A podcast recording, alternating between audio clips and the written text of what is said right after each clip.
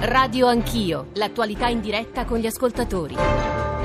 Sono le 7.38, tornate con Radio Anch'io, abbiamo alle spalle, ma insomma lo sapete benissimo, una delle settimane più complesse della storia repubblicana. Oggi la prima eh, fiducia al governo eh, di Giuseppe Conte intorno alle 19.30, ma alle 12 il discorso programmatico eh, del Presidente del Consiglio va seguito con attenzione, noi lo faremo ovviamente in diretta qui a Radio 1. Già sembrerebbero chiari i campi eh, sui quali verranno presi i primi provvedimenti che più stanno facendo discutere. Il primo è l'immigrazione, le parole di Salvini Salvini, il dibattito eh, che c'è tra l'Italia e l'Unione Europea, alcuni paesi eh, dell'Unione Europea, oggi c'è il vertice di Lussemburgo, probabilmente non verrà eh, prodotto nulla di significativo da quel vertice, la protesta dei braccianti nella piana di Gioia Tauro dopo l'uccisione, l'assassinio di Sumaila, tra l'altro un sindacalista dei braccianti agricoli e poi l'economia, soprattutto con il dibattito sulla flat tax. Noi ci occuperemo di tutti questi temi con voi ascoltatori come ogni mattina 335 699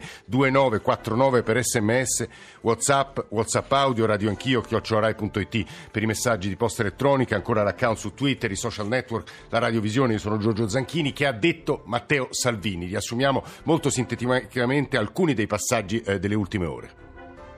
Il mio obiettivo non è spostarli in giro per l'Europa, il mio obiettivo sarebbe ridurre le partenze. Continuo a ritenere che spendere quei soldi al di là del Mediterraneo sia più fruttuoso e più intelligente. È stato fatto anche un discreto lavoro dal ministro che gli ha preceduto. Per gli immigrati clandestini è finita la pacchia, preparatevi a farne Parlerò col mio omologo ministro tunisino perché, ripeto, mi sembra un paese che mi sembra che spesso e volentieri esporti dei galeotti. Ripeto, sarò noioso, però occorre ricontrattare in Europa il ruolo dell'Italia.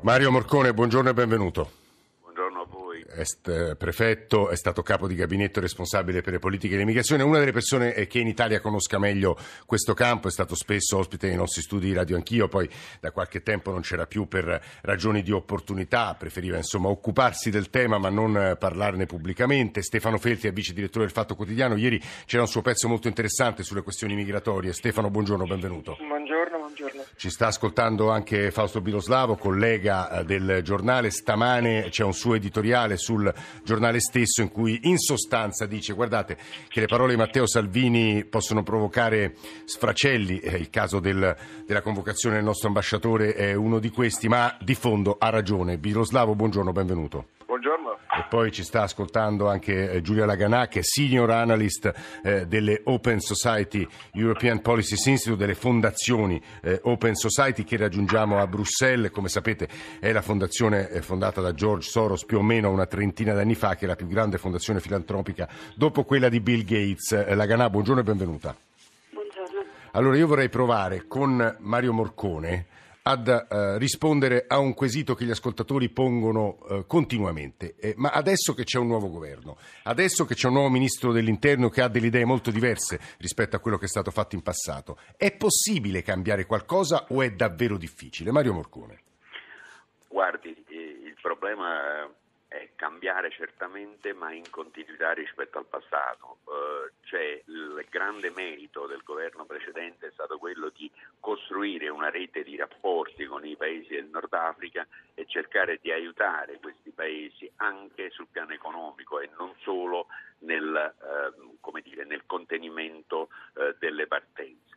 A questo aggiungano anche un'altra cosa molto importante eh, che è fatta bilancia rispetto alla prima, alla prima scelta, e cioè i cosiddetti canali umanitari. Io vorrei ricordare che dalla Libia, da Tripoli, per due volte eh, abbiamo portato via persone eh, effettivamente in stato di vulnerabilità, in particolare donne e bambini, persone che avevano bisogno di aiuto eh, anche dal punto di vista sanitario e credo che queste due azioni rimangano fondamentali anche per il nuovo governo e, e, credo che bisogna stare attenti a non disperdere quel patrimonio di rapporti che è stato costruito con i paesi, eh, facendoci protagonisti. Si riferisce in particolare alla Tunisia, perfetto. Tunisia certamente è un paese a noi molto vicino, ma non solo Tunisia, la stessa Libia, lo stesso Niger, il Chad col quale si sono aperti i rapporti.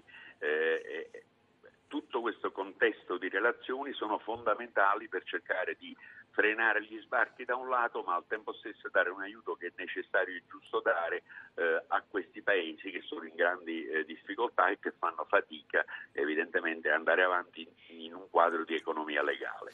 L'ultima cosa per ora, prefetto, eh, oggi in Lussemburgo si eh, discuterà della modifica al regolamento di Dublino, sul, sul tavolo c'è la proposta bulgara che eh, leggo da avvenire nessun governo italiano eh, potrebbe mai accettare perché è molto penalizzante per noi italiani. Perché, prefetto Morcone? È, è così, perché mm, si era partiti con la speranza di avere una revisione dell'accordo di Dublino eh, che, fosse, eh, che desse maggiore spazio alla solidarietà dei paesi europei. Al contrario, si è arrivato a una proposta molto eh, sostenuta dai paesi del centro e nord Europa eh, che scarica sui paesi di primo ingresso, e quindi mm. Italia, Grecia, Spagna, Cipro, Malta, eh, tutta la responsabilità eh, delle persone che arrivano è una responsabilità che non ha più nemmeno un limite eh, temporale. A questo aggiungo un'altra cosa mh, brutta, eh, e cioè che sono resi più difficili i ricongiungimenti familiari, che invece sono una delle leve per l'integrazione delle persone,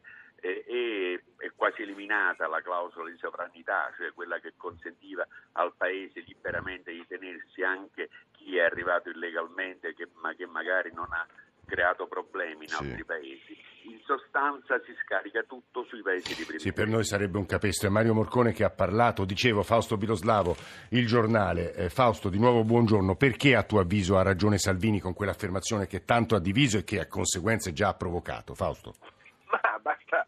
Vedere le cronache delle stesse espulsioni che riusciamo a fare eh, eh, con la Tunisia circa eh, 80 alla settimana, ma sono sempre metà di quelli che arrivano in maniera irregolare. Una volta che eh, li riportiamo a Tunisi e molti vengono eh, arrestati eh, dai tunisini perché eh, devono scontare delle condanne in carcere e sono ricercati. Ehm, c'è stato un esempio poi clamoroso, so, il 30 marzo a Perugia, ecco, giusto per citarne uno, ehm, sono stati identificati due tunisini che due tunisini con precedenti penali, spaccio di droga e appunto identificati e fermati perché spacciavano droga, li avevamo espulsi eh, già due volte, cioè quindi questi sono arrivati già due volte in Italia, e noi li avevamo rimandati indietro e sono, e sono ritornati.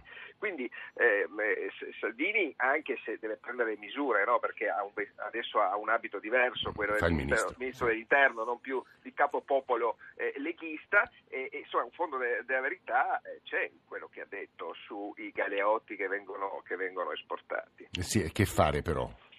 E, e, dunque eh, bisogna fare un accordo sempre più stretto con la Tunisia, ripeto, eh, giusto i numeri di quest'anno sono arrivati circa in oltre 2.000-3.000 e, e ne abbiamo rimandati indietro meno della metà bisogna rimandarli indietro, non dico tutti, ma quasi. Mm, cioè, ho visto i costi eh, però dei, delle restituzioni eh, dei migranti che non hanno diritto a restare nel nostro paese sono davvero molto alti, ma questo è un altro capitolo che affronteremo senz'altro nei giorni a venire. Ieri Stefano Feltri, oltre a mettere in connessione le parole di Angela Merkel sulle migrazioni, in sostanza, di nuovo riassumo molto, però l'Italia non ha torto nelle sue lamentele di questi anni, ha detto però di fronte a un tema così complesso occorre essere pragmatici Quali, quali sono le risposte pragmatiche, Stefano? Buongiorno.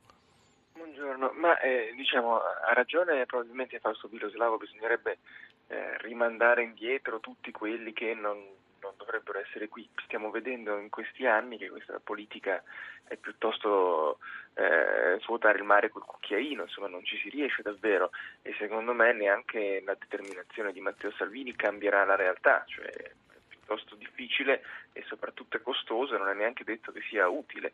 Eh, la cosa, diciamo, l'approccio alternativo che sta, che sta, un po' emergendo, che è rimasto sotto traccia in questi anni perché politicamente eh, molto difficile da, da, vendere in Italia è quello di dire vabbè eh, se i migranti arrivano in Italia facciamo in modo che li gestisca l'Italia e che l'Unione Europea invece che cercare di fare quello che Juncker ha chiesto in questi anni, cioè le ricollocazioni obbligatorie, quindi ogni paese deve prendersi la sua quota, eh, gestisca i migranti sostanzialmente praticamente tenendoseli però con gli adeguati finanziamenti. Ecco la Stefano, che... eh, di qui il rafforzamento, l'ipotesi di rafforzamento dei cosiddetti CPR, cioè i centri di permanenza per il rimpatrio, che in Italia sono 5 ma aumenterebbero come capienza, giusto? Ma sì, però devo dire, cioè, la mia impressione è che questo sia per, per il governo, eh, il governo Conte sia sì. una cosa molto, molto arduo da spiegare ai suoi lettori che pure stanno già digerendo molti compromessi, forse. E, e però va detto anche che Salvini, eh, essendosi di fatto alleato con quel pezzo di Europa che in realtà è contraria alla redistribuzione dei, sì, Orban, dei rifugiati con, con sì. Orban, il gruppo di Visegrad, eccetera, non è che poi restano moltissime altre alternative. O si rispostano in giro per l'Europa, ma se come diceva il prefetto Morcone diventano più difficili perfino i ricongiungimenti familiari, vuol dire proprio che ce li vogliamo tenere. Hmm. Questo fa capire quanto è difficile poi affrontare un tema. Le parole eh, messe in fila di Morcone, Biloslavo e Feltri. E c'è un'altra domanda importante. Noi stiamo eh, eh ovviamente costruendo un percorso stamane a Radio Anch'io, eh, facendovi sentire dei tasselli che peraltro anche la Radio ne parla, ha affrontato ieri, insomma che non dico ogni mattina ma quasi, insomma cerchiamo di mettere assieme, e però fornendo gli strumenti eh, più attenti possibile, cosa che faremo anche subito dopo il GR1 delle 8. Però la vera domanda che dobbiamo eh, porci è mh, gli annunci, quello che il governo giallo-verde potrebbe fare in questo campo, è compatibile non tanto con le normative europee quanto con gli impegni che l'Italia ha assunto in sede europea ed è una domanda che rivolgo a Giulia Laganà che come dicevo è senior analyst delle Open Society Foundations. Eh, Giulia Laganà. Sì, buongiorno, buongiorno a tutti da Bruxelles. E, gli annunci sono compatibili da una parte e non compatibili dall'altra. Um, quello, diciamo, l'annuncio della campagna elettorale sui rimpatri, come eh, gli altri ospiti del programma hanno sottolineato, sono probabilmente appunto solo annunci da campagna elettorale. Eh, il nodo fondamentale non è tanto il costo dei rimpatri, che, che, che è molto sostenuto, ma eh, appunto la cooperazione con i paesi d'origine. Eh, se i paesi d'origine fin qui eh, non hanno collaborato con, con i governi, italiani di altri paesi europei è improbabile che lo facciano quando la retorica che proviene da questi paesi è come dire, ostile nei loro confronti. Um, quindi quello, quello, è un primo punto. Per quanto riguarda uh, invece i proclami sulla fine del, dell'accoglienza dei richiedenti asilo, uh, lo spostamento dei fondi dall'accoglienza ai rimpatri e quant'altro, lì si pone un problema di regole europee, nel senso che uh, i richiedenti asilo, secondo il diritto comunitario, eh, devono essere accolti in condizioni dignitose. E, eh, cioè non ci sono eccezioni, non si danno eccezioni, non si può eh, non, non si può non accogliere. Tant'è sì. che appunto eh, Orban, che è un alleato di Andrea Salvini a quanto pare, ehm, è sotto procedura di infrazione da parte della, della Commissione di, europea per una serie di motivi, tra cui eh, le condizioni di accoglienza terribili nei centri di detenzione al, al confine con la Serbia. Eh, quindi su quello sicuramente si delle procedure di infrazione da parte della Commissione. Per quanto riguarda poi lo spostamento di fondi c'è lo stesso problema. I fondi europei sono eh, etichettati dire, per delle finalità ben precise e eh, non possono essere usati per, per, altri fini.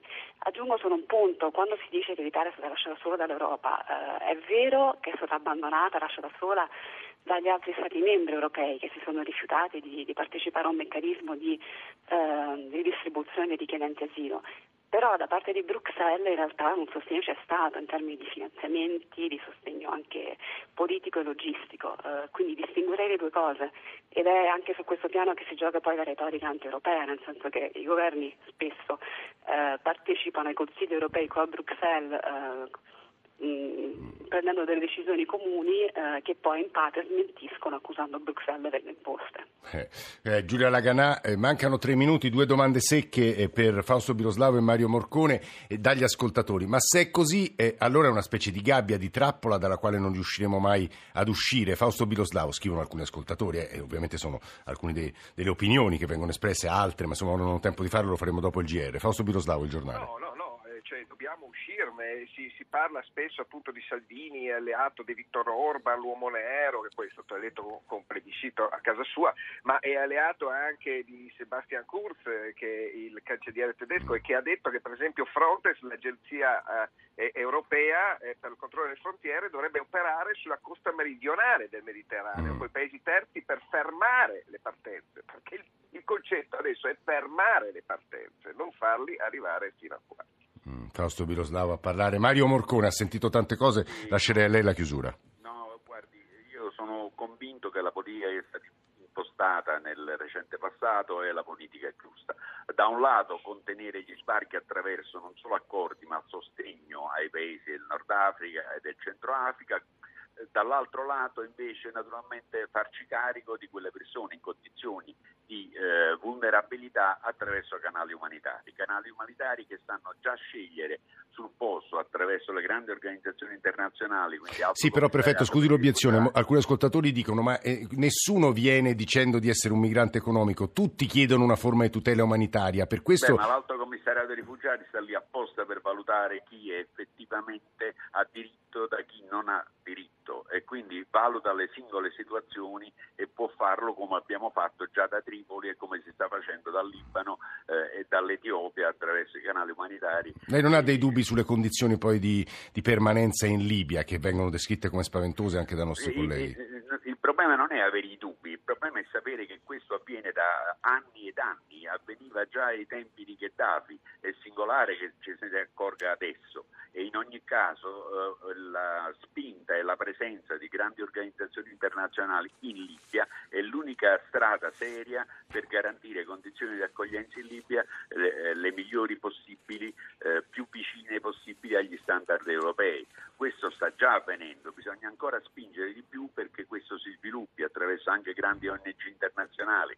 Ci sono eh, progetti che vanno portati avanti e sostenuti in Libia come in altri paesi del Nord Africa per assicurare quegli standard di accoglienza eh, simili ai nostri. Mm, io ringrazio molto ma Mario Morcone che è stato responsabile delle politiche di immigrazione, prefetto, Stefano Fetti, vice direttore del Fatto Quotidiano, Fausto Biroslavo, Il Giornale, Giulia Lacanà eh, che ci parlava eh, da Bruxelles, ci hanno fornito degli elementi per leggere con più pacatezza e qualche informazione in più un tema, eh, lo dicevo all'inizio, che è già tra i dominanti eh, del governo giallo-verde, alle 12 poi sentiremo il programma di Giuseppe Conte. Noi subito dopo il GR1 delle 8, peraltro faremo un'operazione diversa perché avete sentito e i nostri ascoltatori un paio sottolineano polemicamente, anzi tornano polemicamente su quella frase di Matteo eh, Salvini è finita la pacchia e qualche giornale stamattina eh, sottolinea quello che è successo eh, nella piana di Gioia Tauro, eh, l'assassinio di Sumai, la sindacalista dei braccianti, per sottolineare le condizioni di lavoro eh, di centinaia, se non migliaia di lavoratori, eh, soprattutto africani. Noi partiremo da quello, da quel racconto per parlare della condizione dei migranti qui in Italia e non soltanto. Poi economia, in particolare flat tax, ma parleremo anche di pensioni. 335 699 2949 per i vostri messaggi, i WhatsApp, i WhatsApp audio. Adesso il GR1, torniamo tra una mezz'ora.